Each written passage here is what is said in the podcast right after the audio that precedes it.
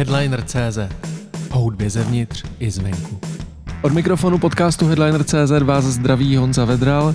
Dneska se budeme věnovat současnému popu, protože mými hosty jsou členové kapely Slza, zpěvák Petr Lexa. Ahoj, zdravím všechny. A kytarista Lukáš Bundil. Čau, čau. Pánové, vy máte teď před vydáním, nebo možná v tady tu chvíli, kdy už to slyší lidi, jak možná po vydání čtvrtého alba, který se jmenuje Monodrama. Tak jaký je příběh tady té desky? Dlouhej, dlouhej. Je to vlastně nejdelší doba uh, zatím, co vzniklo album. Vždycky to bylo po dvou letech, to vycházelo. Tohle je už tři a skoro tři čtvrtě roku, co nějak žádný nevyšlo.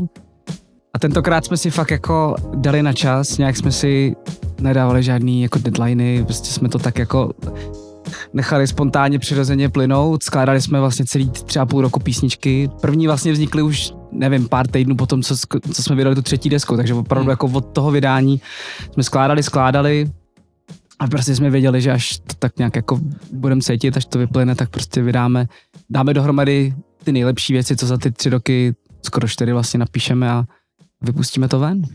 Lukáši, z tvýho pohledu? Vlastně je zajímavý ten deadline, že opravdu to je první deska, kdy jsme jakoby nebyli, nebo my jsme nikdy nebyli jako tlačeni deadlinem. Ty jsi akorát věděl, že tenhle rok si vydal desku, takže za dva roky bys měl vydat další, vlastně takový to klasický kolečko. A jediný, co vlastně tady u té desky si věděl, že teďka se vydala třetí deska, to znamená, tady bude z ní ještě tenhle single, to znamená za nějakou takovouhle dobu bys měl vydat další single a vždycky ta vždycky ta perioda je třeba ty tři singly za rok, něco takového. Takže to bylo v podstatě jediný, čím ty si jakoby podvědomě nějak byl jakože jestli mi rozumíš, není to deadline, ale máš tam nějaké, jakoby nějakou lineu. A to je jediný vlastně a první deska, co nebyl deadline, protože ty předchozí opravdu byly deadline vždycky. Ale dalo to vlastně tobě svobodu, protože ty jsi nebyl vázaný tím termínem a věděl si, hele, když teďka napíšu písničku, super, když nenapíšu, tak se vlastně nic neděje, nejseš v tom tlaku hmm. a ono ti to najednou, když už s tímhle umíš pracovat a tím, že u nás je to čtvrtá deska, tak jsi schopný, jakoby znáš se, znáš svoje možnosti, víš, jak funguješ a tedy, tak se jsi schopný díky tomu vlastně vybičovat k úplně novým jakoby možnostem, hmm. nový přístupy, objevovat věci a myslím si, že zrovna na té desce to je znát, protože je fakt pestrá, barevná a je za ní opravdu ta volnost, jakoby.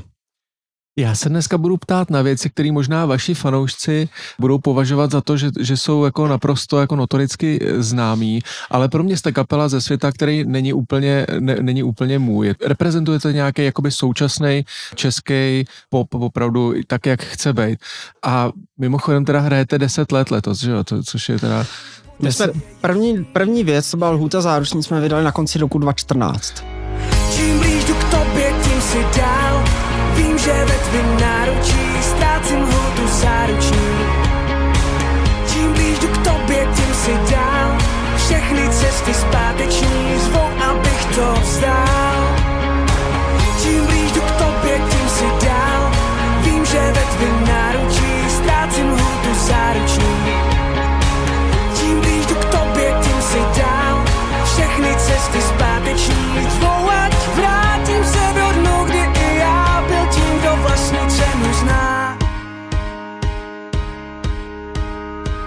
Neskoušej se mě zítra ptát, zda jsem se... Já to znamená, ale z toho... kapely jsem tak, viděl, že je březen, tak. Tak. Dva, březen 2013, takže teď v březnu jsme měli takový, jako, to je takový naše výročí, jako není to... Fanouškovský, fanoušci mají až příští rok. Tak, máme, my, máme, my jsme měli březnu. no a jak se stalo před těma deseti lety, že jste se jako rozhodli, budeme dělat popovou kapelu, protože ještě to řeknu na úvod, protože Lukáš mě naprosto odrovnal před začátkem tohohle uh, rozhovoru s tím, že jsme společně my dva hráli na nějakém koncertě v klubu Futurum uh, na akci Skanking Praha, kde on byl... To je on, to je ten název, no, Skanking Praha. A kde on byl v, v kapele... Uh, z Kaskadeři jsme se tehdy jmenovali, Skáčko Reggae, no. Vůbec si to nepamatuju, naprosto, teda, uh, ale... Jak se člověk z tady té pozice jako nějakého klubového muzika dostane k tomu, budu dělat populární, jako budu dělat fakt čistokrevný pop, prostě písničky pro holky. Uf, Když to řeknu úplně jasně, prostě, pardon, jo. Jasně, Není, určitě ten pop tam absolutně s tím souhlasím, to pro holky už tam jakoby s tou s tím úplně nesouhlasím, to může, jestli to tak je, tak to je nějaký vedlejší produkt, ale jakoby ta cesta byla dlouhá, protože já vlastně s tou myšlenkou slzy jsem přišel já a bylo to vlastně na základě jakoby mých předchozích angažmá v různých kapelách, kde jsem hrál. A vlastně to celý, celá ta idea přišla na základě té zkušenosti, že jsem viděl, jak se věci dělají, jak to a já jsem to třeba chtěl dělat jinak, anebo jsem se cítil, že, že se chci víc realizovat. Takže vlastně to je jakoby ta první idea, proč vůbec kapela. Hmm. A pop, jakoby já jsem v podstatě paradox, já jsem vyrost na tvrdý rokový hudbě, Jasně. hard rock prostě, nicméně, jakoby Hrál jsi ska? Evidentně. No, no, ale to je právě ta věc, že vlastně já jsem hrál rok, v podstatě pro mě jediný měřítko dobrý hudby bylo, jestli tam je dlouhý kytarový solo.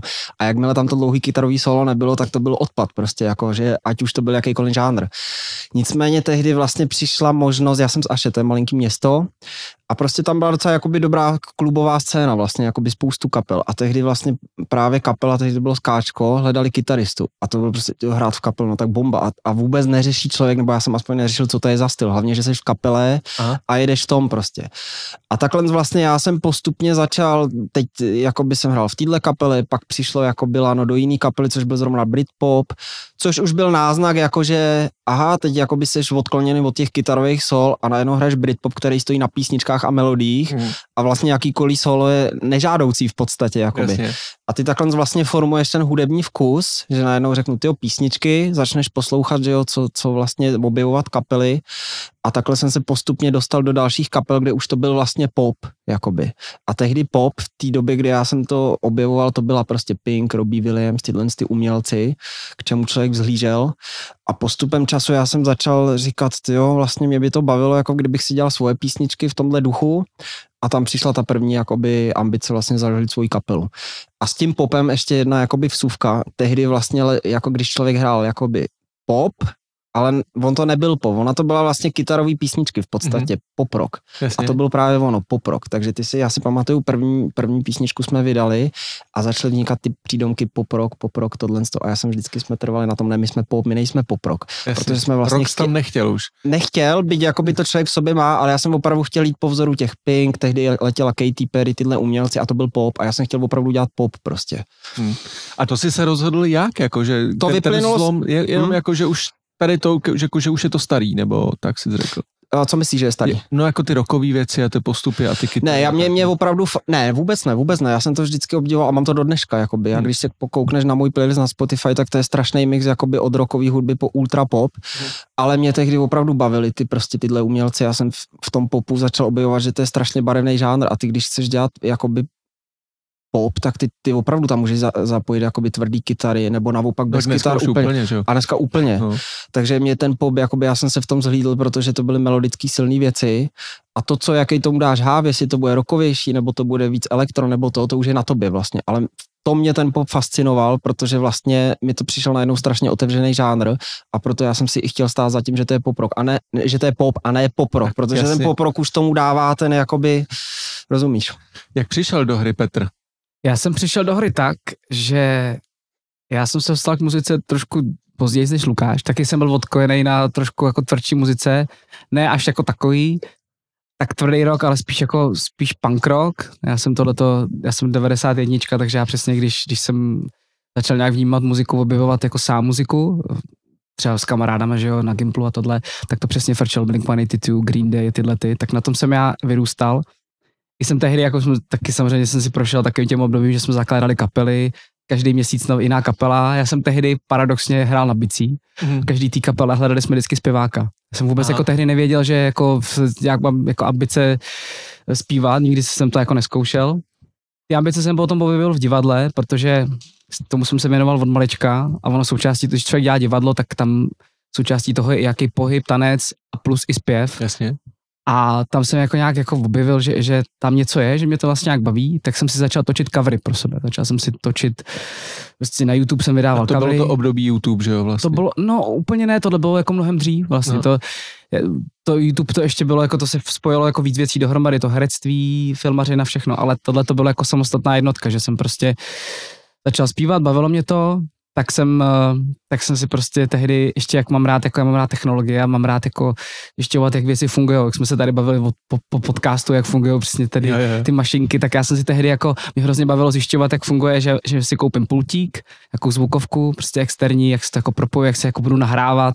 Koupil jsem si tehdy malý klávesky, učil jsem se, jak se jako v těch, v těch programech na počítač, poč, počítači, jak to jako smíchat a hrozně mě to bavilo. Tak jsem si točil svoje covery, Zároveň jsem se to snažil vždycky natočit jak jako vizuálně i hezky, abych to mohl jako udělat jako, jako prostě audiovizuál na YouTube. No a vydával jsem covery, nevím, dva, tři roky.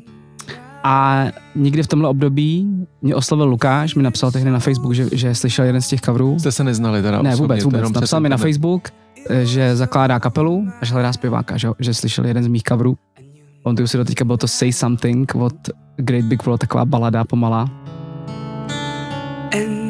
I will stumble and fall. I'm still learning to love, just starting to crawl.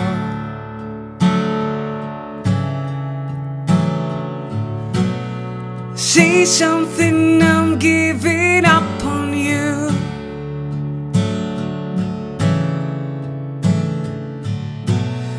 I'm sorry that I couldn't get to you.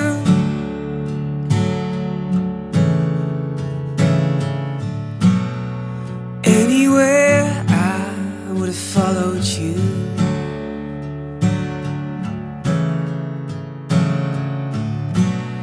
Say something, I'm giving up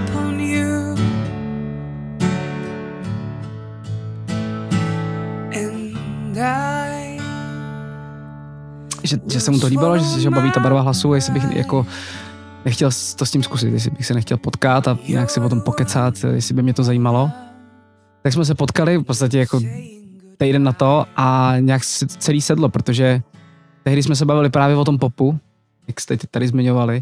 A já jsem, to už bylo to období, kdy jsem právě přišel z toho punk rocku na ty, na ty jako na Bruno Marze a takovýhle prostě fakt jako zpěváky a hrozně jsem je uznával, protože jsem začal jsem jako objevovat v tom, v tom popovém zpěvu ten um, že vlastně jsem, jsem, když jsem pozoroval, jako co oni vlastně dokážou, ať už jako na těch nahrávkách, tak živě, tak mě to hrozně fascinovalo a prostě jsem říkal, jako, že chci, chci zpívat jako ty popové písničky, že prostě to je, že tam se s tím dá strašně moc jako vyhrát. A jak se to celé jako potkalo myšlenkově, když jsme si o tom povídali, jsme seděli někde v nějakém baru a kecali jsme hodiny, hodiny a v podstatě jako já myslím, že to bylo tehdy už jako vyřešený, že jsme si pod- podali ruku po prvním setkání a řekli jsme, jo, jdem do toho. No a už, a už bylo jasný, že teda nebude žádná kapela, ale že bude popové duo. Nebylo, Nebylo, nebylo, nebylo. nebylo. Tam v podstatě celá ta myšlenka, že to bude duo, vzniklo na tom, že prostě jsme všechny ty písničky dělali spolu vlastně. Hmm. A nikoho jiného, kromě producenta tehdy, jsme do toho procesu jakoby nepotřebovali. A vlastně pak, když jsme přesně začali řešit, hele, tak máme dva vlastně už připravených několik věcí, už bychom s tím mohli jít ven, tak co teď vlastně jakoby s kapelou. On řekl, no tak vlastně, tak proč to neudělat jako duo, jakoby vlastně. A dokonce tehdy, já si pamatuju, že jsme poslouchali Hertz a říkám, ty Hertz, když jsou dva, tak proč bychom taky nemohli být dva. A prostě muzikanty si pak jakoby vždycky budeme brát na koncerty a budeme jako dvojice, ale normální regulární kapela prostě. Napadlo vás, že to je vlastně něco, co v České republice není úplně běžný?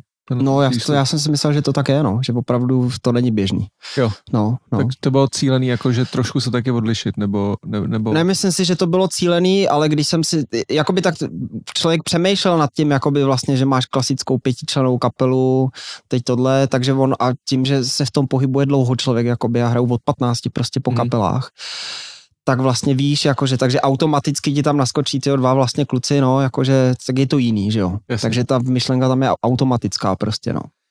Ještě se tě zeptám, co tě tehdy na tom Petrově zpívání zaujalo? Mně se líbila barva a ta emo- emoce, co, z- co z toho šla, protože, co, což je zajímavý mimochodem, to, to, to bylo už v druhé fázi jakože námluv zpěváku, jo, protože já, já, já jsem tu myšlenku a, a nějaký písničky měl už třeba si myslím rok předtím a začal jsem hledat vlastně zpěváky. Hmm.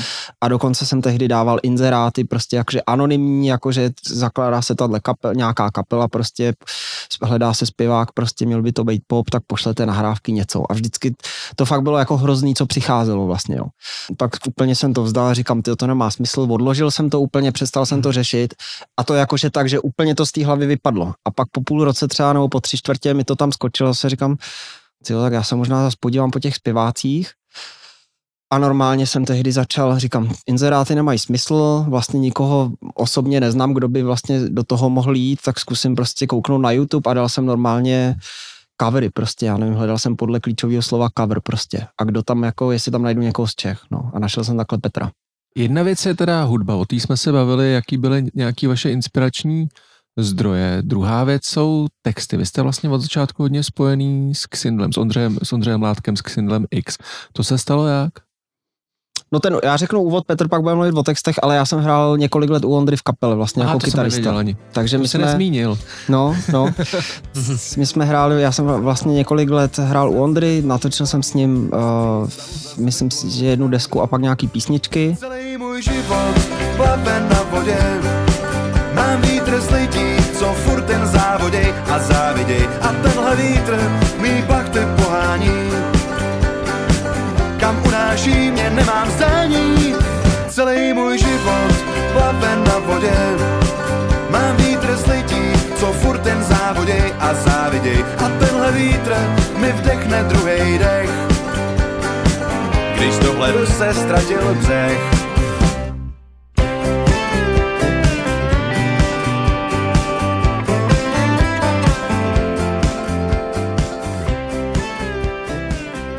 A věděl jsem, že je nejlepší textař u nás prostě, takže když jsem, když jsem tehdy měl tu myšlenku, tak au, a, automaticky, aniž bych nad tím přemýšlel, jsem šel za Ondrou a ještě vlastně tam bylo něco, my jsme předtím napsali už několik spolupísniček, já jsem dělal hudbu a Ondra texty. Takže jasně. potom, když jsem šel s myšlenkou slzy, tak jsem šel automaticky za Ondrou, jestli vlastně by nechtěl textovat písničky, co budeme dělat.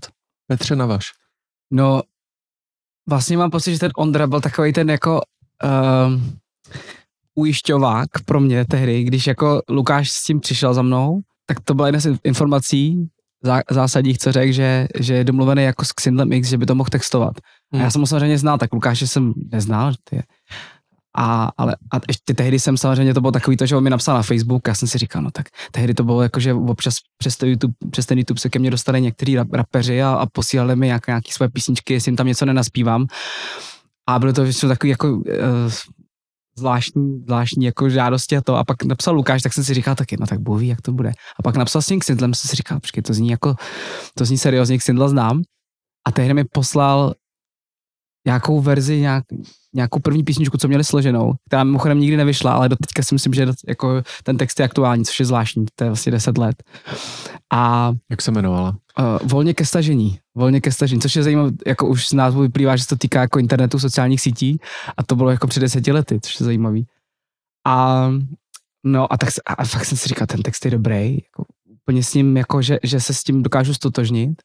No a tak tehdy vlastně, tak jsem se dostal ke Xindlovi já a vlastně od té doby na prvních dvou deskách jsme spolupracovali tak, že vždycky Lukáš udělal hudbu společně s Daliborem Cedinským, producentem, a potom uh, jsme se potkali u Lukáše, naspívali jsme nějaký demáče jako pracovně ve svahlštině, pseudo-anglický text. A já jsem si pak psal různý témata, psal jsem si na papír témata, o čem bych chtěl zpívat, což teď zpětně zrovna skoro náhody, když jsem, si, jako když jsem se na to koukal, na ty texty všechny, tak mám pocit, že tak jako 95% všech textů se eh, vycházely z jednoho mýho vztahu, protože tehdy samozřejmě tak to deset let zpátky, měl jsem tehdy za sebou jako první další vztah, který se úplně nepoved. A jak se to člověk sobě nosí, tak jako jsem měl pocit, že nemůžu zpívat o ničem jiném. Takže v podstatě první dvě disky jsou o mém jednom vztahu nevydařeným a já jsem vždycky na to nahlížel jenom jako z různých jiných úhlů. Ale vždycky jsem si napsal taky odstaveček, o čem by to mělo být. Zavolal jsem Ondrovi, s ním jsme to jako probrali, on poslal text.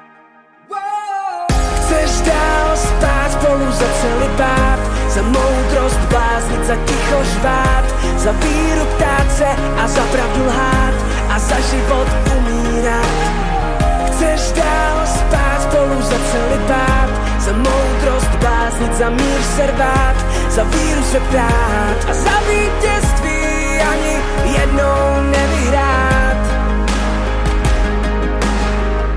Asi posledním tajemstvím A pak, pak jsi řekl, už po těch dvou deskách už jsem se v tom patlal dost, tak pojďme na nějaký jiný témata, jo? No, no to ne úplně, ale to, ono to bylo taky přirozený, že my jsme vlastně, my s tou třetí deskou, tam přišel jako dost velký zlom a celkově v tom jako procesu skládání, že nejenom, že, že jsme si řekli teda, že začneme skládat s Lukášem spolu, my jsme přivzali jiný lidi, um, ať už tady lidi z Čech, lidi ze zahraničí, začali jsme skládat s jinýma lidma, s jinýma producentama dělat a úplně jako přirozeně s tím přišel jako t- to, že jako jest- jestli teda neskusím skládat texty já, sám třeba, tak jsem, tak jsem napsal pár textů a, a samozřejmě ne, ještě jsem necítil, že ty ambice jsou takový, že prostě napíšu text a hotovo. A věděl jsem, že ten Xindle jako tomu ještě pořád může jako dodat ještě nějaký třeba hlubší přesah. Pořád si myslím, že tady není nikdo lepší jako textař Mhm. u nás. Takže vždycky jsem s tím textem přišel za ním a nějak jsme to jako dotáhli. Ale jak jsi mluvil o těch tématech, tak to je přesně ono, že jako už to bylo, už bylo, nevím, šest let po těch, no, šest let po těch dvou deskách, už ten, ten, tam ten vztah mě, mě pustil a jak jsem začal psát ty texty sám, tak najednou jako člověk nad tím začal trošku přemýšlet jinak, jak fakt jako jsem dával ty, že jsem nepsal odstavce, ale psal jsem ty konkrétní slova na ten papír. Tak jsem začal trošku jako eh, objevovat jiný témata, i takový jako hlubší. Jsem si říkal zrovna u této čtvrtý desky, je to až takový terapeutický, že jsem jako šel tak hluboko, že, že si myslím, že ani kdybych šel k terapeutovi, tak jako se, se nebavím o takových jako temných tématech, až jsem se jako sám sebe překvapil. Ale pustil jsem ty vztahy, trošku jsem začal psát i o, o, o veselějších věcech, zároveň úplně ten pravý kontrast o jako hodně temných věcech. A i díky tomu si myslím, že to je různorodější, že už to není jenom o, o nějakých rozchodech a hádkách. Tomu se určitě ještě dostaneme k té aktuální desce a já chci ještě zůstat trošku v té minulosti, Dobře. jo, protože vy, když jste se objevili jako kapela Slza, tak to uh, vnímáno pohledem úplně jako vnějším, uh, tak pro mě, já jsem tady řekl a ty si tak jako říkal, úplně si s ním nesouhlasil, ale pro mě to byla jako kapela pro holky nebo možná jako dokonce kapela pro děti, jo, která, která jede na, na, na, na YouTube, má nějaký uh, svoje publikum. Tak jaký to pro vás bylo jako pro muzikanty, že jste jako oslovovali najednou takovýhle publikum, jestli to bylo Jestli se to prostě stalo, nebo jste se na něj zaměřili, nebo uh, jak to bylo, jak jste to vnímali Fakt z se to pohledu? prostě stalo, úplně. No. No. A, a vlastně i ten boom, co přišel, to nikdo nečekal, že jo, to byla vlastně taková anomálie. Vy, ale- vy jste ty úspěchy první sbírali přímo na internetu, je to tak, že jo? No my jsme vydali vlastně, my jsme vydali první písničku Lhutu zároční konec roku 2014 a od někdy od března, dubna 2015 už jsme začali hrát vlastně koncerty. Jasně. Takže a ono to strašně, jakoby ten čas rychle utíkal a, a byl to takový jako, fakt se to rozjelo brutálně, takže, takže strašně rychlý všechno a jak se ptáš na to, na to, na to publikum a tohle, třeba já jsem to nevnímal, já jsem si to vůbec neuvědomoval, tyhle ty věci kolem, že já Jo. jsem furt jako byl v tom nastavení, ty mám tady takovouhle jakože představu, jak, jakou bych chtěl mít kapelu prostě a ty super, chytlo se to a pojďme prostě to hrnout, jakoby dělat to, co děláme, dělat to nejlíp, jak umíme prostě a to, jestli tam na, na koncertě byl takovýhle člověk nebo takový, vůbec jsem ani nad tím nepřemýšlel vlastně. A bylo to daný i tím, že já jsem si prošel fakt hodně kapelama a, a fanoušek byl vždycky posvátný, že jakmile člověk opravdu... mm, Já jsem zažil koncerty, kdy ne se slzou, ale s předchozíma kapela, kdy si udělal zvukovku, otevřel se sál, přišli tři lidi a zrušil se koncert, balila se nástrojovka a jelo se domů, prostě bez koncertu. Takže Aha. já si opravdu vážím každého posluchače, co přijde, poslechne si, koupí si desku a to a v návaznosti na to vlastně nikdy jsem nad tím nepřemýšlel takhle, jakoby. No ale tak asi si všiml, že když se otevře, že se udělala zvukovka, otevřely se dveře a najednou tam byly eh, jako hodně mladí. No, všim, ale nepřemýšlel jsem nad tím dlouhou dobu. Člověk nad tím začal podle mě přemýšlet, až řekl bych třeba u té třetí desky, že vlastně si pak uvědomíš, že vlastně my zpíváme o tomhle, že vlastně, a teď tam je jakoby člověk, který je o generaci mladší, teď on vůbec nemůže chápat, o čem zpíváme. Hmm. To byl ten první signál, že si říkáš, ty vlastně něco je jakože zajímavý, no. Jak jsi to měl ty, Petře? Jo, tak je to tak, tak eh, v podstatě prv, ne první, druhá písnička, co vyšla, se jmenuje Celibát. Aha. Tak už jako jenom z toho principu, jak si může jako někdo myslet, že, že to třeba i, i třeba cíleně člověk dělá pro, pro děti, když pojmenuješ jako single Celibát.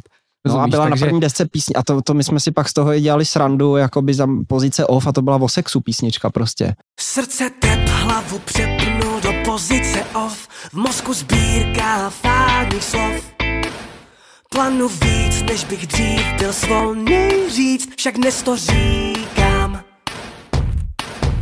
Tu mě máš, tak mě zhaš nebo chytni a hoř Silou žáru hráze zboř v hrudi píst, chce tě výst do tajných míst, jen on ví kam. A před tebou sráz a ty úžas se nechceš spálit a tak pálí tě mráz. Nechceš se spálit a tak pálí A my jsme to tam pak záměrně schválně i na tom koncertě říkali a tahle písnička je o sexu prostě. Jak na to ty lidi budou reagovat, protože tam to vlastně vznikla paradoxní situace, jakože jo. Ale já jsem, já, to, já jsem tenhle fenomén vnímal už jako díky tomu YouTube, který jsem začal, tam jsem začal tvořit nějak souběžně vlastně s tou, se slzou, že vlastně slza vznikla. Takže to bylo souběžně teda. To bylo souběžně, to, ne, ono to si taky, to taky je taková jako t, milka docela častá, že, že někdo si myslí, že jsem jako založil, že jsem dělal YouTube, jako že jsem byl youtuber a na základě toho třeba mě Lukáš oslovil, že jako no to, já využil... třeba, to já jsem si třeba taky myslel. no tak to já, no a to je taková, často se to stává, že na to lidi jako narazí, že vlastně viděl youtubera, který třeba je nějak úspěšný a ho oslovil, aby jako udělal úspěšnou kapelu nebo něco takového.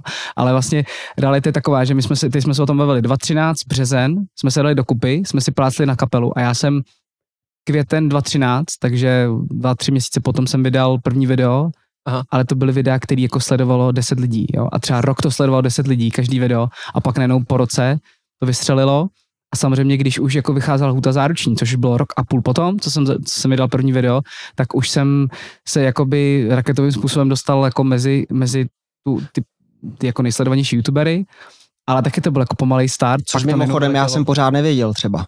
Já, se, já jsem zjistil, že Petr má nějaký svůj kanál Hogy, když, když jsme řešili něco a tam byla nějaká kolise s releasem něčeho. Aha. A on říkal, hele, já mám 100 tisíc odběratelů a chtěl bych dát tohle video, tak jakoby... A říkám, cože? Aha. Já jsem vůbec jsem o tom netušil a to už se vypouštěly písničky, prostě slzy. No, já jsem tehdy jako udělal video, že, že, že tak mám tady pro vás překvapení a slza a to, že řekl jsem všechno o té No. kapele a tle, a bylo to pro ty lidi překvapení, protože já jsem vlastně jako točil ty videa a zároveň jsem fakt jako jezdil do studia, skládali jsme, bylo to všechno potají, my jsme si to fakt jako dělali jako sami, věděl o tom Lukáš já, rodiny a Dalibor Cidlinský, který to s náma dělal, že nikdo jiný o tom nevěděl. Takže pak se to jako vypustilo všechno najednou, ale tady ta, tady ta jako mílka je docela častá a, a tomu se váže to, jak si říkal i třeba s tím publikem, tak já když jsem začal točit na, na ten YouTube, tak ono, když se člověk podívá na ty starý videa, ono třeba mate to, že já za prvý vypadám trošku mla, jako mladší, což je fakt, než jsem. A já jsem takový jako, od, od jak jsem byl hrozně hyperaktivní a mám rád takový jako ujetý humor. A ten ujetý humor někdy jako trošku může spadat do toho, že to působí, může to působit jako, že infantilně a tohle. A to publikum na tom YouTube je, je jako z principu, jsou děti. Tam jako jsou Mhm. mladší, Jasně. a ty youtubeři, eh, ty youtubeři už když to začalo vznikat, tak principiálně tam prostě byli teenageři na tom YouTube. Tak jako dospělý člověk prostě před těma deseti lety ne, ne, nehledal. Teď dneska tam člověk najde všechno. Dneska už jako dospělý člověk se naučil, že potřebuje vyřešit něco, jak něco zapojit, vyřešit, opravit, tak To si to najde na YouTube. jasně. Tehdy to neexistovalo, tehdy to bylo úplně jako nový fenomén. A já jsem, to, já jsem nevěděl, že tam jsou takhle mladý, já jsem nevěděl, že tam je takhle mladý publikum. A občas jako ty, ty vtipy, co jsem tam dělal, jsou fakt jako nevhodný a sprostý. A když No, se tak na to podívám možná ale ten úspěch taky ne, protože to zajímá Nevím, ale, jako, lidi. ale, tak, ale jenom ti chci říct, že to opravdu nebylo cílený, jako rozhodně bych, jako nejsem z těch lidí, co by cíleně jako dětem vypouštěl nějaký jako úplně ne- nevhodný, jako nevhodný vtipy nebo je motivoval k něčemu jako špatnému. A takže tam to je jako další důkaz o tom, že já jsem točil ty videa a teď jako nabalovali samozřejmě i ty mladší, což bylo přirozený, ale tomu YouTube, že měli to, měl to každý YouTuber. A taky mě to překvapilo tehdy, že jsem to vlastně nevěděl. Pak, pak když, když byly takový ty první autogramiády, že se člověk potkal s těma lidma naživo, tak to viděl. A, a já jsem si říkal, to je vlastně jako to zvláštní.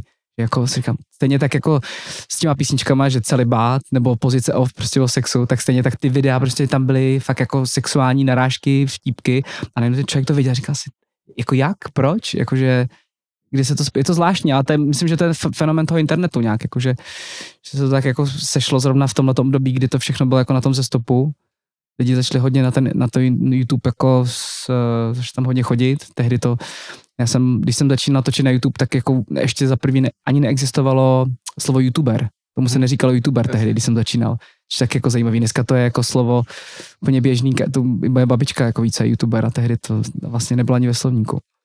Takže jsme právě vym- vymítili jeden z mýtů. Hele, eh, teď se bavíme o tom jako o úspěchu a vlastně o lidech, který se to líbilo, ale souběžně s úspěchem přichází ta uh, druhá část toho a to je, hele, jsou tady nějaký nový lunetik nebo tak duo, tak nový Damiens, jako, nebo co to je prostě, uh, co to je za tu kapelu, jako to je, je, jak jste, čekali jste takovýhle reakce a jak jste se k ním stavili? Pro mě, jakoby nečekal tu reakci nikdo, že to přijde Jo. takováhle, takováhle jakože, takovejhle vlastně úspěch. To byl fenomén v podstatě v té Jo. době, jako. Ale jakože třeba já jsem nastavený tak, že já jakoby se úplně nenechávám a je to daný tou zkušeností, že člověk prošel x kapel a má vidí, že jednou, jednou je člověk nahoře, jednou dole, jednou přesně nazvučíš a zrušíš koncert, protože nepřijde ani noha a pak, pak hraješ pro 10 tisíc lidí. Takže já se úplně nenechávám už těma, s těma věcma zvyklat. Hmm. A je pro mě mnohem důležitější vlastně nějaká ta vize, co je jakoby až za rohem prostě. A já jsem fakt tehdy měl vizi, že chci udělat kapelu, která mě baví, že, se kterou děláme písničky, které nás baví. Je to pro mě t- jakoby realizace, kreativita, všechno. Mimochodem třeba v té době, jakoby, eh, teď je Instagram, Facebook úplně běžná věc, ale my jsme třeba byli, tehdy Instagram teprve začínal, jakoby být nějak, jakoby, že jo, jakože, 2014 no. vůbec byl jako založený 2014. A, my- a tehdy si začal přemýšlet tyjo, Instagram, komunikace s fanouškama, všechno vlastně nový a bylo to hrozně zábavný vlastně. Jo. A já měl na konci to, že vlastně super, tak se podařilo to mít takovouhle kapelu, která lidi baví a td. A vůbec jsem nad tím nepřemýšlel. Mě, mě vlastně v ten moment, já jsem měl tu, tady tohle je jakoby ten cíl a jestli tenhle si o tom myslí tohle nebo tohle, já tomu absolutně věřím, stoprocentně stojím si za tím. Vidím tady, že máme plný sály a to je pro mě to důležité. Vidím, že máme fanoušky, který ta hudba oslovuje a to je proto, podle mě, vždycky by tohle mělo být pro toho muzikanta nejdůležitější, že dělá hudbu pro lidi, že, že, že je to baví, tebe to baví, naplňuje tě to a to je podle mě to, co by měl řešit jakoby každý umělec v podstatě. Jak jsi to měl ty? Tak já jsem, já jsem samozřejmě jako hodně citový člověk od, od, od, jako od přírody, takže jako věci si beru, ale, ale tady v tom jsem zrovna jako věděl s úplnou jistotou, že prostě to, co děláme za ty písničky, že mi prostě přijde dobrý. Věděl jsem, že prostě jsou to jakoby silný melodický písničky se silnýma textama, že, že si to lidi zpívají, že, že to s nima něco dělá, že, což je, o tom ta hudba je, že prostě já to doteďka, doteďka se s tím setkávám, že prostě lidi říkají, že to mají spojený s nějakým životním obdobím a to Hmm. je vlastně úplně to nejvíc. A jasně, jestli, jestli pak někdo řekne, že ho to nebaví, je to mi to úplně jedno vlastně, že, že důležitý je tohleto. A já si myslím, že to je i takový ten fenomén toho, že se říká, že když člověk jde po ulici a tam vidí, tam vidí uh, takový ten letáček, že nabízím kytarové hodiny, hodiny kytar a někdo to vezme a roztrhá to a řekne, ale já nechci kytarové hodiny. Říkám, a tak to nebylo pro tebe. Tak prostě, tak si to, tak si to nemusíš brát, to číslo můžeš jít dál, že jo. Takže to je podle mě ten stejný fenomén, jako když my jsme to dělali s tím, že prostě jsme měli, jsme si zatím absolutně stáli, stojíme a dělali jsme to nejlíp, jak jsme mohli a samozřejmě tak to je jasný, že to nebude, ještě, ještě když to jako vystřelilo takovým způsobem, tak jako zákonitě se musí najít lidi, který to, se to prostě nebude líbit. A když ty lidi jako to potřebují hrozně hlasitě dát najevo, tak ať to dají hla- hlasitě najevo, ale samozřejmě ne všechno je pro všechny, takže to No tak hele, miláčci hudební kritiky asi nikdy nebudete, že jo, s tím No, a nepočítáte, že jo. To je jasný, no, a tak to, Ale- to tak je prostě, nem, nemůže se líbit, nemůže se všechno líbit všem, to je jednoduchý. Jako. dokud ty lidi chodí na koncerty a, a dělají si vztah k našim písničkám, tak to je to nejdůležitější. Ještě se zeptám z té historie na posle, a už slibuju, že na poslední věc a povím k tomu aktuálnímu albu. Jo. Zajímá mě, když jste vznikli takhle vlastně jako nějakou Říkali jste tajnou dohodou, ty si Petře ještě jako tajil, že máš teda YouTubeový kanál se 100, se 100 tisíci eh, těma přes, eh, odběratelama, eh, tak eh, kdysi fenoménu Slza všimla ta velká firma, že vy vydáváte u Universal Music, že jo, od začátku vlastně, tak kdy vás jako draftovali, že, že, že jako to s váma budou dělat? Hele, bylo to vlastně úplně naopak, protože já jsem přišel tehdy na, na vydavatelství Aha. a přišel jsem v úplném tom počátku, protože už jsem, už jsem na Universal předtím jakoby, uh, Přes toho Xindla, že jo, asi. buď přes Kryla, ale já jsem už, myslím, ve 2.7 uh, vydával první desku s, s kapelou, která vydávala pod Universal. Takže my jsme vlastně tak nějak mi dlouhodobě, to řekni, já to nevím. uh, to byla kapela One Night Band se jmenovala. Aha.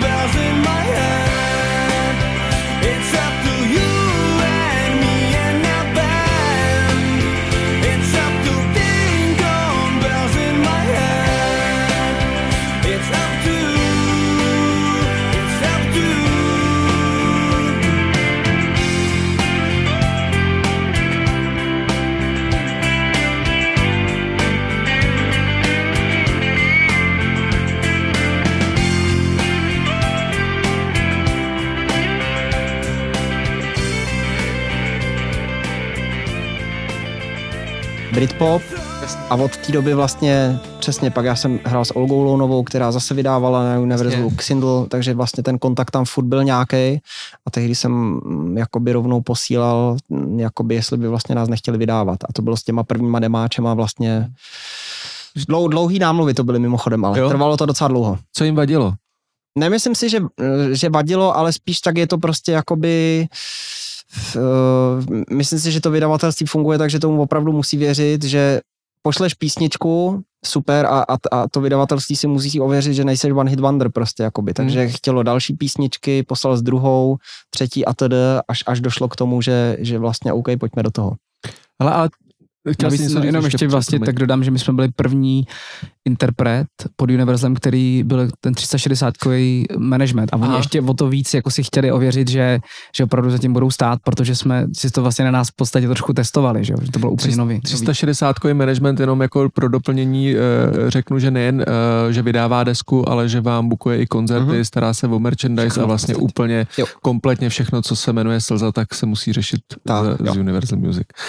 A teď do toho skočíme.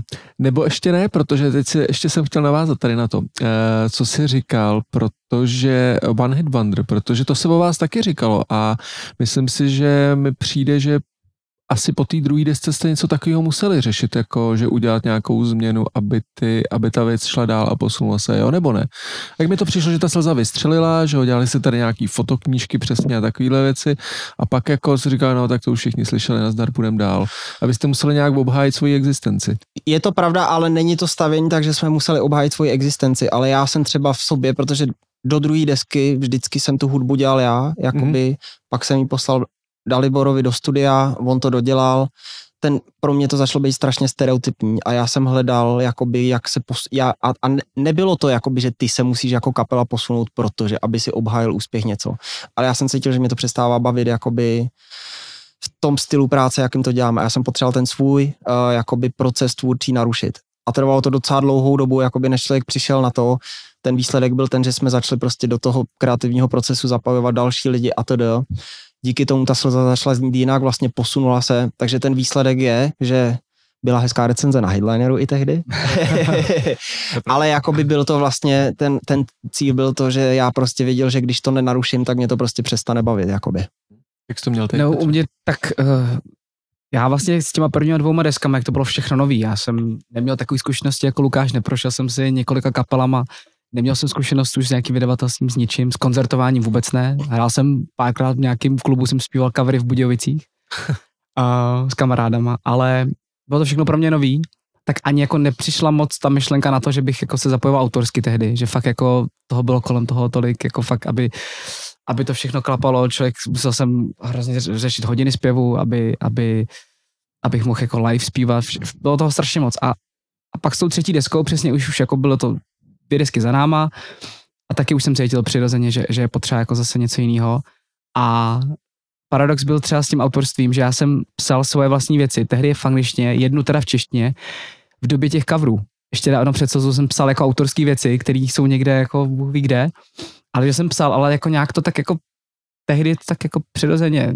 Jsem to nechával na tom Xindlovi, že to a s tou třetí deskou se to tak nějak ve mně jako vrátilo a jsem strašně rád, že to jako, myslím, že to přišlo ve správný moment a jsem za to hrozně rád, protože mě to teď jako, já to miluju. Teď, teď vlastně ještě se to celý tak jako, pořád se to ještě vyvíjí, což je taky zajímavý, že vlastně teď s tou čtvrtou deskou třeba, konkrétně to bylo, když jsme dělali uh, Padám s Pem Rabbit, Mhm. tak tam zase ještě přišel jako další takový, jako, taková změna mindsetu, že už jsem jako psal ty texty, psal jsem hudbu, nějak jsem to ladil třeba i s tím Xindlem nebo i s jinýma, třeba s Jirkou Krhutem taky jsem ladil některé texty, vždycky jsme to tak jako spolu jako dotáhli.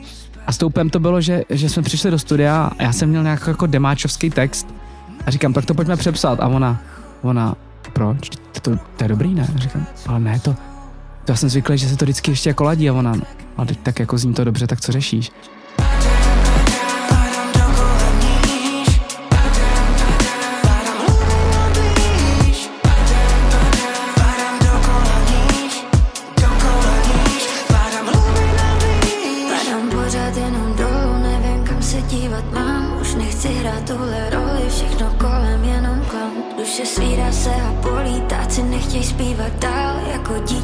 Se bojí, sama sebe se ptám Sedím na zemi, zase se mi těžce dýchá Měsíc na nebi, ze zora se na mě dívá Slyším ty hlasy, už chci, aby byly sticha Nemůžu se hýbat A tehdy vlastně si říkal, jako, jo, že, že někdy člověk jako moc řeší, a že není, samozřejmě je super mít ten feedback od víc lidí, Mhm. a není to vždycky nutný, že to musí jako úplně přehrotit uh, nesmyslně. Tak A- nakonec seš ty, kdo to zpívá.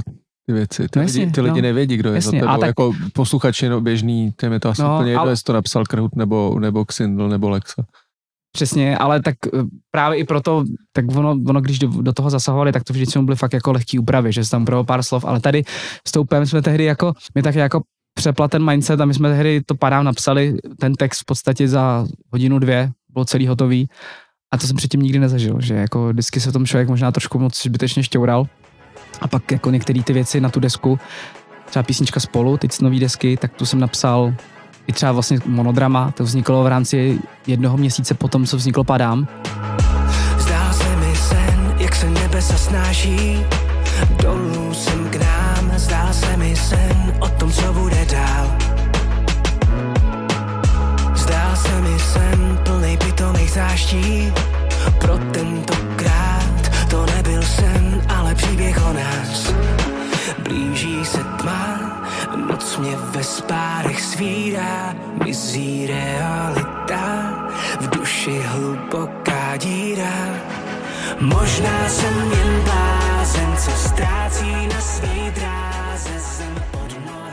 napsal jsem to doma sám během dvou, tří hodin celý, je hudbu text. A bylo to taky i tou změnou mindsetu. A nějak vlastně jsem si zatím tak stál, že jsem ani, jako ani neměl potřebu, že, že to budu strašně jako řešit, rozebírat, posílat to tisíci lidem, ať jako mi tam mladí nějaký slovíčka, prostě to tak jako sedlo. Takže pořád ještě se to jako vyvíjí a o tom mě to, tím mě to baví, že to pořád je jako jiný. Člověk tam připouští jiný lidi. Tak je to autentický. Já kdybys to poslal mě, třeba text písničky spolu, tak bych ti řekl, ať to ne, nerýmuješ nahoru a dolů. Že už jsem to slyšel moc krát. to bych ti řekl já. Ale už bych, už bych ti do toho kecel, že jo? A ty už snídáš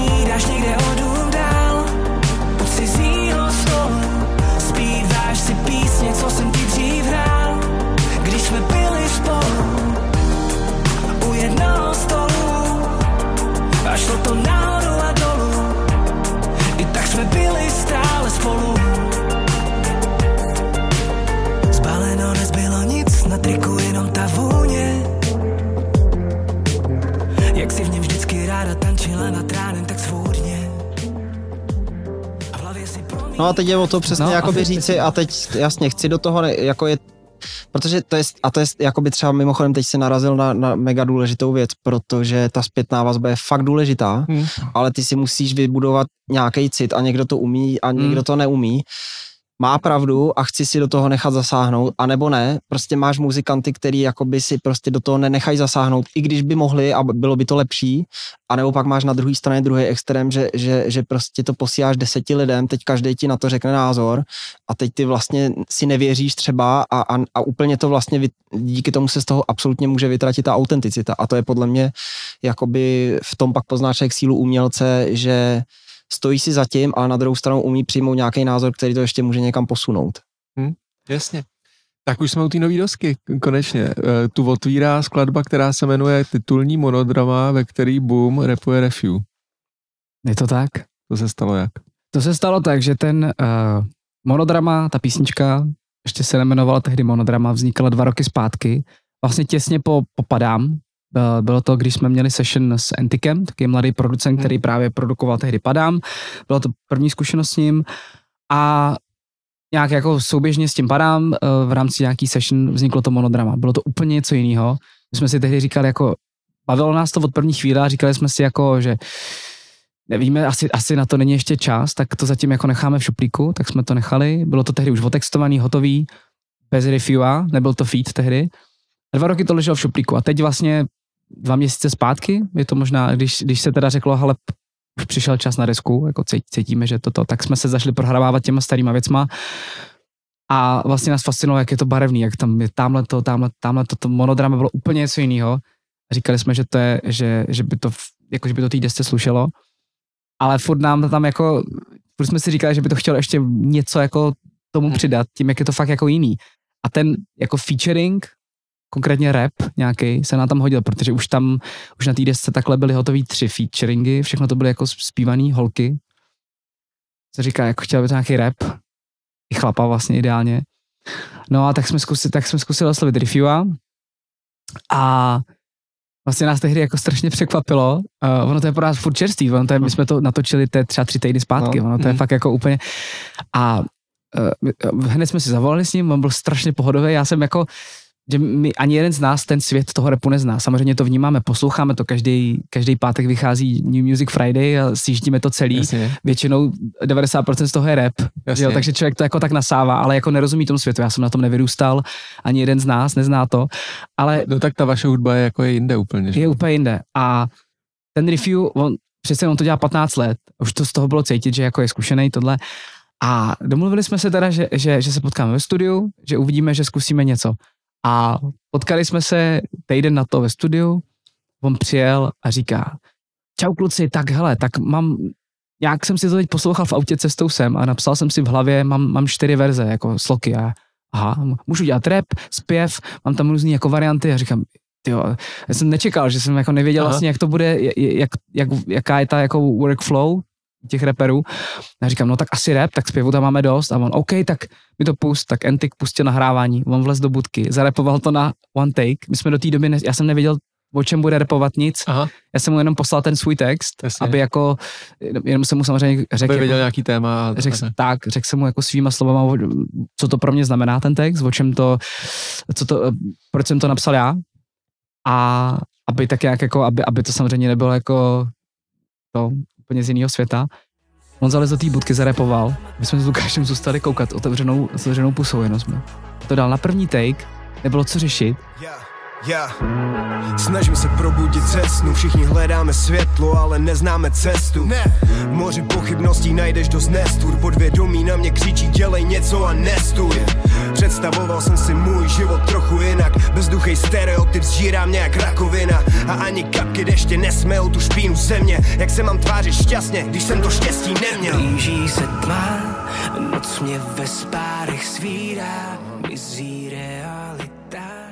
V duši. Text byl super, flow byla skvělá. A my jsme tak koukali a on vylez z té budky, říká, tak co, tak dobrý, já říkám, super.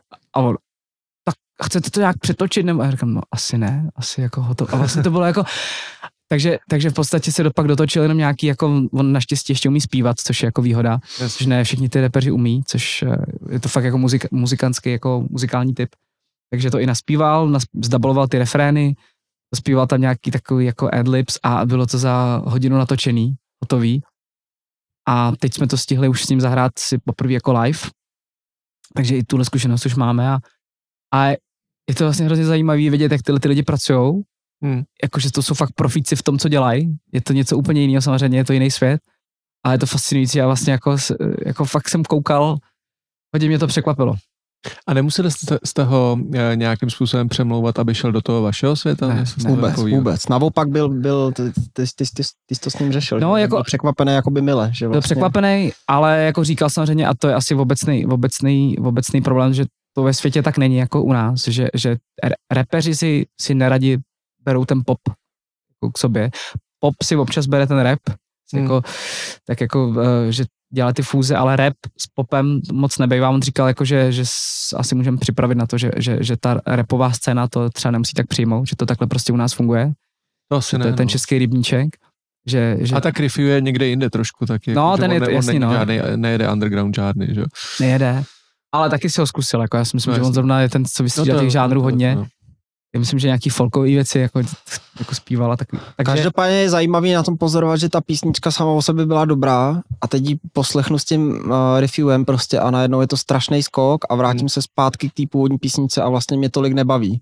Jasně. Že je vlastně škoda, přesně jak Petr říká, ta uzavřenost těch scén vůči sobě, že vlastně kdyby nebyla ta uzavřenost, tak podle mě vznikají strašně dobré věci prostě, no.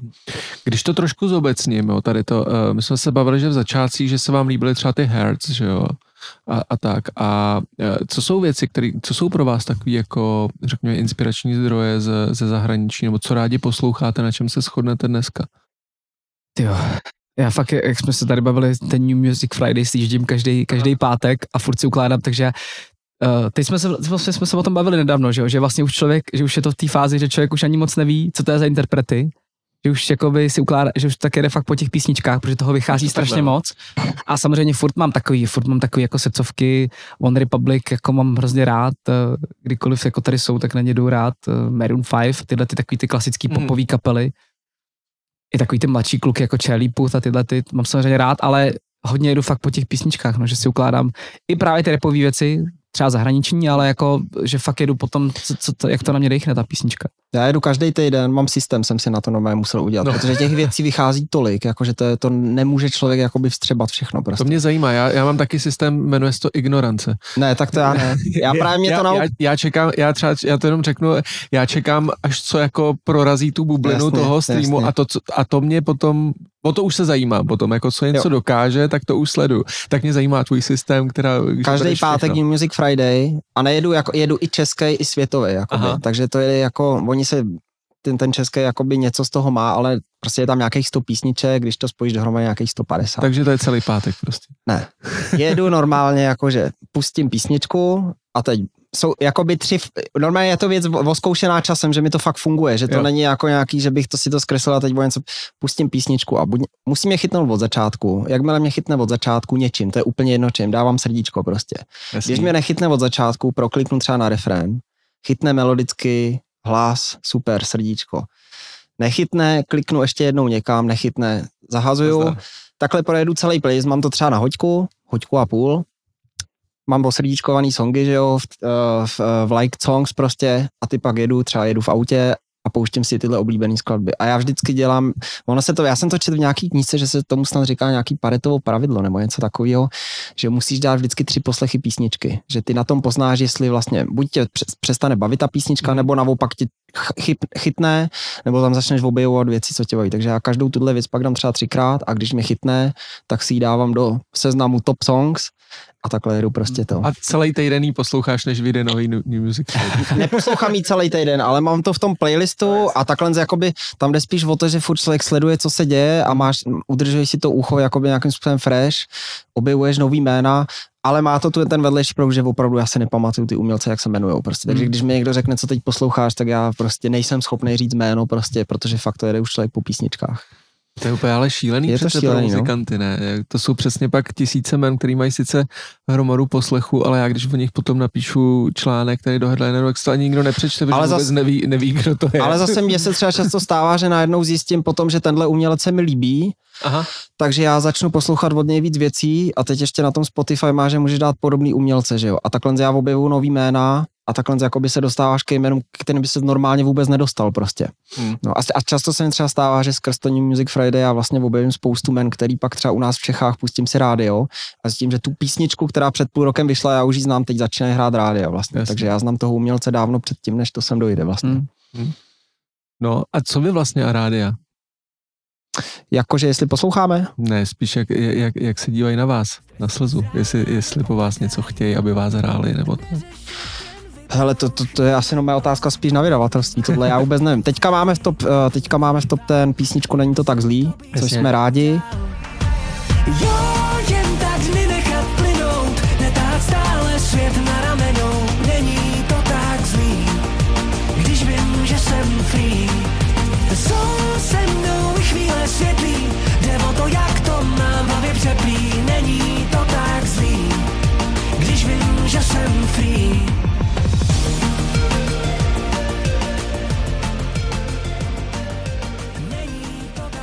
A já vím, že jsou jakoby akce pro rádia, prostě teď nechci jmenovat konkrétní, nevím, jak to máte s reklamou, ale, ale Klidně můžeš jmenovat, mě to je, eh, to je, je nám je to úplně jako jedno. Spíš mě zajímá ten princip té kapel, protože spousta kapel říká, že se jako musí přizpůsobovat eh, tomu, co jim říkají v těch rádích, jako. Tak eh, to vy takhle nemáte. To. já mám pocit, že jsem to snad nezažil Mm. tohle, ale já si myslím, že to může být daný tím, že my jdeme ten pop, jakože fakt, jakoby nás baví ten pop, jakoby ten čistý, takže vlastně ono už trošičku vlastně tím, jdeš si myslím těm rádím naproti, aniž by oni tě někam museli jakoby tlačit, že to tak člověk cítí, i melodicky tohle, že prostě ty písničky tak člověk dělá, že si myslím, že, že jsou radio friendly prostě. A tak samozřejmě ví, že třeba eh, třeba zrovna na této desce, že tak jsou tam věci, které jako nejsou rádiový, ale proto jsme, to, to byl i takový jako, nebo to cíl, ale tím, že ta písnička, ta, ta deska je barevná, Hmm. tak víš, že prostě jsou tam jako rádiovější věci mín rádiový, ale není to jako nějaký kalkul, že prostě si člověk řekne, tak pojďme udělat aspoň nějaký rádiový, aby něco to. Celou dobu se tady bavíme o e, současném českém popu a vy, protože, jak jsme si tady vlastně zrekapitulovali, tak vycházíte z nějakého digitálního prostředí a ty úspěchy jste měli hodně na internetu, tak se chci zeptat, jestli pro vás písnička v rádiu, jestli to pro vás má vlastně furt nějaký reálný dopad. No, Protože- teď udeřil jako na, na hlavičku, teď jsme to zrovna řešili nedávno, protože je to strašně znát na koncertech, prostě jestli, Je, jo. Mm, je brutálně, protože jakoby opravdu je rozdíl Praha, kde prostě, a vidíš to i na statistikách ze Spotify, když koukneš prostě mm, jakoby geograficky, odkud lidi poslouchají, tak většinou, většinou je to Praha, Aha. pak dejme tomu Brno, nějak- nějaký další větší města a ty zjistíš ale, že hraješ v těchto z těch městech třeba jednou za rok a pak jdeš menší města slavnosti a to kde vůbec vlastně jakoby ty lidi to ne, neznají z toho Spotify, ale jedou fakt ty rádia, takže ty opravdu vidíš, že v Praze třeba ti zafunguje písnička, která je, kterou máš jakoby nejposlouchanější na Spotify, ale přijedeš prostě na slavnosti někam úplně do jiného kraje a tu písničku tam vůbec neznají a zpívají s tou tu písničku, co znají z rádia prostě. Hmm. Myslím, že to je mega důležitý furt vlastně. Hm, Takže to tvrzení, jako už je tady internet, každý si pustí, eh, co chce, jsou tam úspěšní umělci, který rádia nepotřebují, není úplně, a rádia jsou vlastně už za Já si myslím, ne- že jsou není- umělci, kterým to tak funguje, jako rap je na tom podle mě postavený, že jo, ale jako já z vlastní zkušenosti, nechci mluvit, jako nechci to generalizovat, ale z vlastní zkušenosti já pozoruju, co si lidi zpívají na koncertech a jsou to hlavně rádiovky prostě. 100%. Jaký jsou vlastně ty vaše koncerty v současné době? Bavili jsme se o tom, že ze začátku, že tam teda byli ty mladší fanoušci, tak jak to vypadá teď, když, když přijdu na koncert Slzy? Důležité, že jsou, že jsou plný. Jedem, jezdíme každý víkend, teď máme plný jako koncertní leto, v říjnu jedem turné. A je to, je to hodně různorodý. Já si myslím, že ono se v podstatě jako udrželo to, co tam bylo od začátku, ty, že, že tam, že to není jedna generace, co na to chodí, že těch generací je víc a hezky se to tak jako, hezky se to tak jako prolíná. Jestli, jestli na nás někdo začínal jako, jako mladý, tak už je to taky, že jo, už to může být teda 8, 8 9 let, taky jsou lidi, kteří byli teenageři a už, už chodí na koncerty jako s dětma, takže ono to, ono, ono to tak jako různě stárne. Pořád se k tomu dostávají samozřejmě i jako noví lidi, noví, ale je to takový hezky různorodý. No. Já si myslím, že jako, jako nedá se říct, že máme jako jednu cílovku, to je těž, těžko říct. Ale důležité je, že jako, což jsme rádi, že fakt jako teď, teď, no, teď v létě to pozorujeme, že kamkoliv přijedeme, tak tam prostě plno je, což je pro nás to nejdůležitější. A lidi zpívají. A, a A lidi zpívají. zpívají. Že fakt jako, když, že, tak ty rádia furt rotujou ty, ty na, na seci i tyhle ty starší hity, celibát, takže ty lidi to fakt jako znají a teď i ty nový třeba, což je na tom vidět a c- co, jako, co, co je pro muzikanta víc vlastně, no, co víc. když tohle to vidět, no. Nejhorší a nejlepší koncertní zač- zážitek kapely Slza. Nejhorší? Mm. Jo, tak, eh, tak jsou takový ty koncerty, kdy člověk, eh, každá kapela občas hraje takový ty třeba Jeden, jeden konkrétní.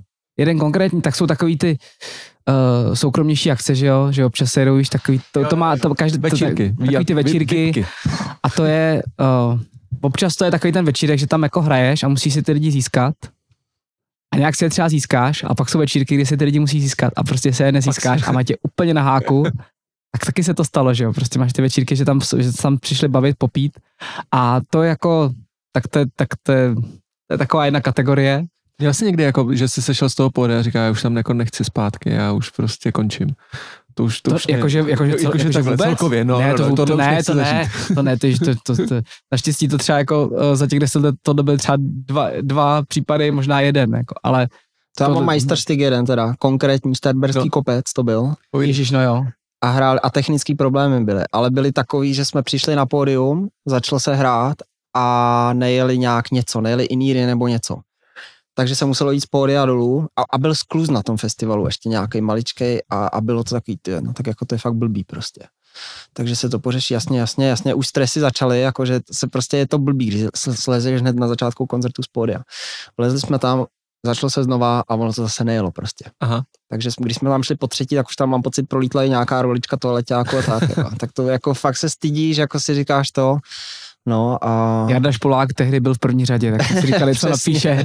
Já jsem říkal, ještě za náma přišel do backstage, říká, čau kluci, tak jsem vás dlouho neslyšel, tak se na vás těším, jak vám to hraje po té době a my,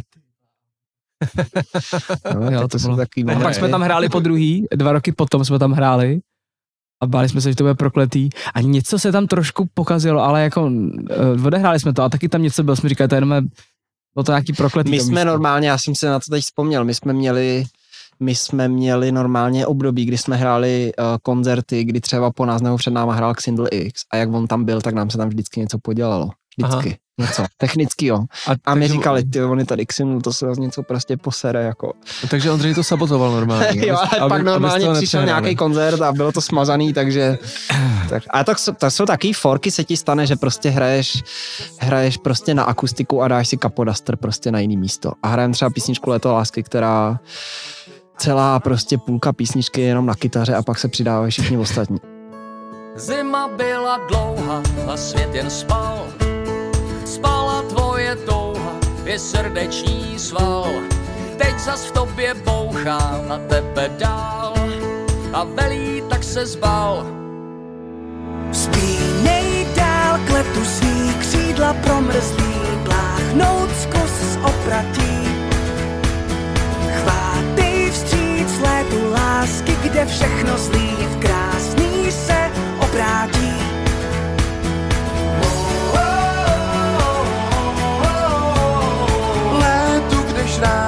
se zcelí.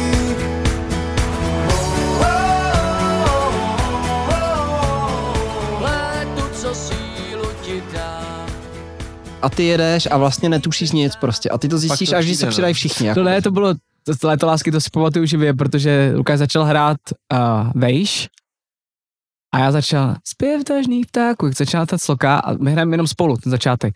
Říkal, tam něco jako nesedí, to je, to je vejš nebo níž, nebo co mě, a teď jak je člověk tom tom, tak jako to nestíháš moc jako analyzovat, co je špatně, ale cítíš, že něco špatně je. No a pak, a pak už jsme to začali cítit oba, tak jsme na sebe koukali a teď jsme čekali, až se přidá, až se přidají nějaký ty základy, že jo, synťáky nebo co tam jsou, nebo celá kapela, až se přidají na ten refrén, přišel ten drop, refrén, ale no, uh, a to poznáš, že jo, takže jsme to stopli a museli jsme začít od znova. Ale to jsou takový ty jako... jsou forky, no. Prostě To jsou forky a No a ten nejlepší. Nejlepší, nejlepší... Nejlepší jsou asi turnéčka samostatný, kdy víš, že tam prostě jdou ty lidi jenom na tebe. Máš jako fakt dobrý koncerty, že si řekneš, to, to byl masakr, prostě jakoby festival nějaký třeba, já nevím, z, Rock jsme, z Roxet jsme třeba hráli v Ostravě, Mhm. mm. tak to bylo, jsem na Roxet vyrůstal, že to byla prostě úplně, a ty teď víš, že tam s nima můžeš hrát, tak to je jako takový silný zážitek. No a pak ty samostatní, že víš, že opravdu tam máš lidi jenom jako, že, že jdou za tebou prostě. No, myslím, mě s- s- jako nejvíc asi vzpomínám ty kulturáky, kdy jsme hráli jako nějaký kulturákový turné. Takový ty jako ne úplně velký, ne úplně malý prostory, takový ty střední, že furt ty člověk, jako, že tam je hodně lidí, ale furt jim je člověk dostatečně blízko, že to nejsou haly. Tak to bylo vždycky takový jako nejvíc úplně. Ta, ta intimnost toho mě bavila, že si to člověk zaprý udělal podle sebe, ještě jak to je turné, že si to mohl vystavit, že nebyl omezený nějakým jako eh, festi- festivalovým 60-minutovým setem.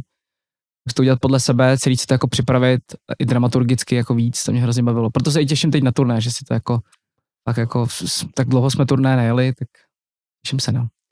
Pánové, mám na vás ještě otázku. Kdybyste z té nové desky měli vybrat jednu písničku, kterou by si měli čtenáři časopisu, hudebního časopisu Headliner, který se dívají na skupinu Slza třeba tak jako s přivřenýma očima, tak by si měli pustit, aby se jako přesvědčili, že uh, to má šanci, Můžou být dvě? můžou být dvě. Tak já mám za sebe magnety a monodrama. A proč ale? No jsou to v, úplně typicky, jakože vlastně furt je tam ta slza, písnička, prostě zvuk a tohle to texty dobrý, ale je to jakoby žánrově jinde, že si myslím, že, že tím může člověk jakoby přesvědčit přesně lidi, kteří mají různý zaškatulkovanou slzu nějak. Myslím si, že prostě jsou ty věci dobrý. Monodrama uh, taky za mě, už jenom tím, že, že i třeba pro někoho, kdo fakt jako hledá nějakou větší uh, muzikálnost třeba, nebo jak to nazvat, ale je to, tak, je to trošku jiný, jako cel, celkově tou aranží, uh, není to klasická čtyřakordovka, je to takový fakt jako, je to jiný. Je to a- dvouakordovka, jo, mimochodem. To dvouakordovka. ale je to Ne, takový prostě, ne, ale tak uh, každý referent začíná trošku na jinou dobu, je to takový fakt jako v, uh, volnější. A, no a ty magnety, magnety se za mě úplně vyklubaly. Když, to, když jsme to napsali, uh, napsali jsme to na jedné session s francouzema, uh, Hrdým se jmenou, dva kluci. A já jsem si tehdy říkal, jo, tak je to, je to jiný, je z toho cítit, že to jako vzniklo trošku jako zase jako s, s jinou partou. A říkal jsem si, to bude dobrá albovka, to bude dobrý na albu, těž, že jsem zvědavý, až to, až to jako otextuju, co z toho vyleze, protože tehdy jsem jako to na té session netextoval. Tak jsme s Sandrou udělali text, říkal, to je vlastně jako to je chytlavý, to je, to je dobrý. A pak se to začalo jako, jak se to smíchalo, říkám, to, to se, jako, je to čím dál lepší. No a pak jsme se rozhodovali, jestli magnety, nebo písnička Každý sám, taková pomalejší jako balada, jestli, jestli, která tady z těch dvou půjde jako další single. A já jsem říkal, každý sám. Balada musí. Dlouho jsme nevydali baladu, musí tahle prostě uh, to je taková fakt jako srdcovka, říkal jsem si, to, to bude srdcovka i pro lidi, chci, chci aby, a fakt jsem si zatím stál a vyhráli to magnety Aha. a já jsem si říkal, no tak škoda, ale pak najednou vlastně se teda řeklo, že se teda na magnety udělá klip, teď jsme to ještě hráli jako živě poprvé a normálně ta písnička se pro mě tak jako vyklubala za, tu, za ty dva měsíce, že teď je to asi moje jako fakt nejoblíbenější věc na tom celém albu a to jsem myslel, že to bude jako dobrá, poctivě dobrá albovka, taková, která to tam jako doplní. A fakt si myslím, že, teď jako, že to je asi jedna z nejsilnějších tam. Takže takhle za mě. Pánové, já vám moc krát děkuji za vhled do uh, světa skupiny uh, Slza, který jsem vlastně předtím, než jsme dneska se potkali, tak jsem uh, vůbec neznal. Myslím si, že teď vlastně budu možná vaší hudbu, že si poslechnu jinak a s jiným, s, jiným, s jiným vlastně pocitem, takže děkuji za to. A když jsme se teda bavili, protože určitě až já tady to vydám, až to dáme na Facebook, tak nám objeví, jestli jsme se nezbláznili, že headliner píše o kapele Slza.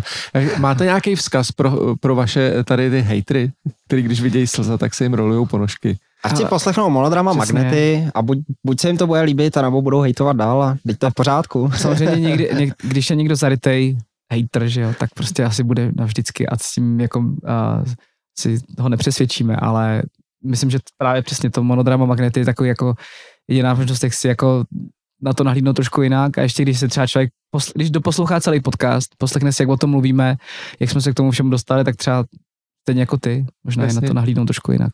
Jasně, no, protože všechny ty věci se dě, jako je, že člověk je většinou vnímá tak, že se objeví někde to, přesně na internetu na něj vyskočí a vlastně neznáš vůbec žádný kontext kvůli toho a hmm. podle toho si uděláš ten názor a možná je občas zajímavý uh, se o tom dozvědět něco víc a Teď se musím pochválit, proto je tady třeba headliner. děkujeme. Tak děkujeme za pozvání. Pánové, eh, já děkuji, že jste přišli a od mikrofonu podcastu Headliner.cz se loučí Honza Vedral, Petr Lexa a Lukáš Bundil. Mějte se, čau. Ahoj. A chci tě stále,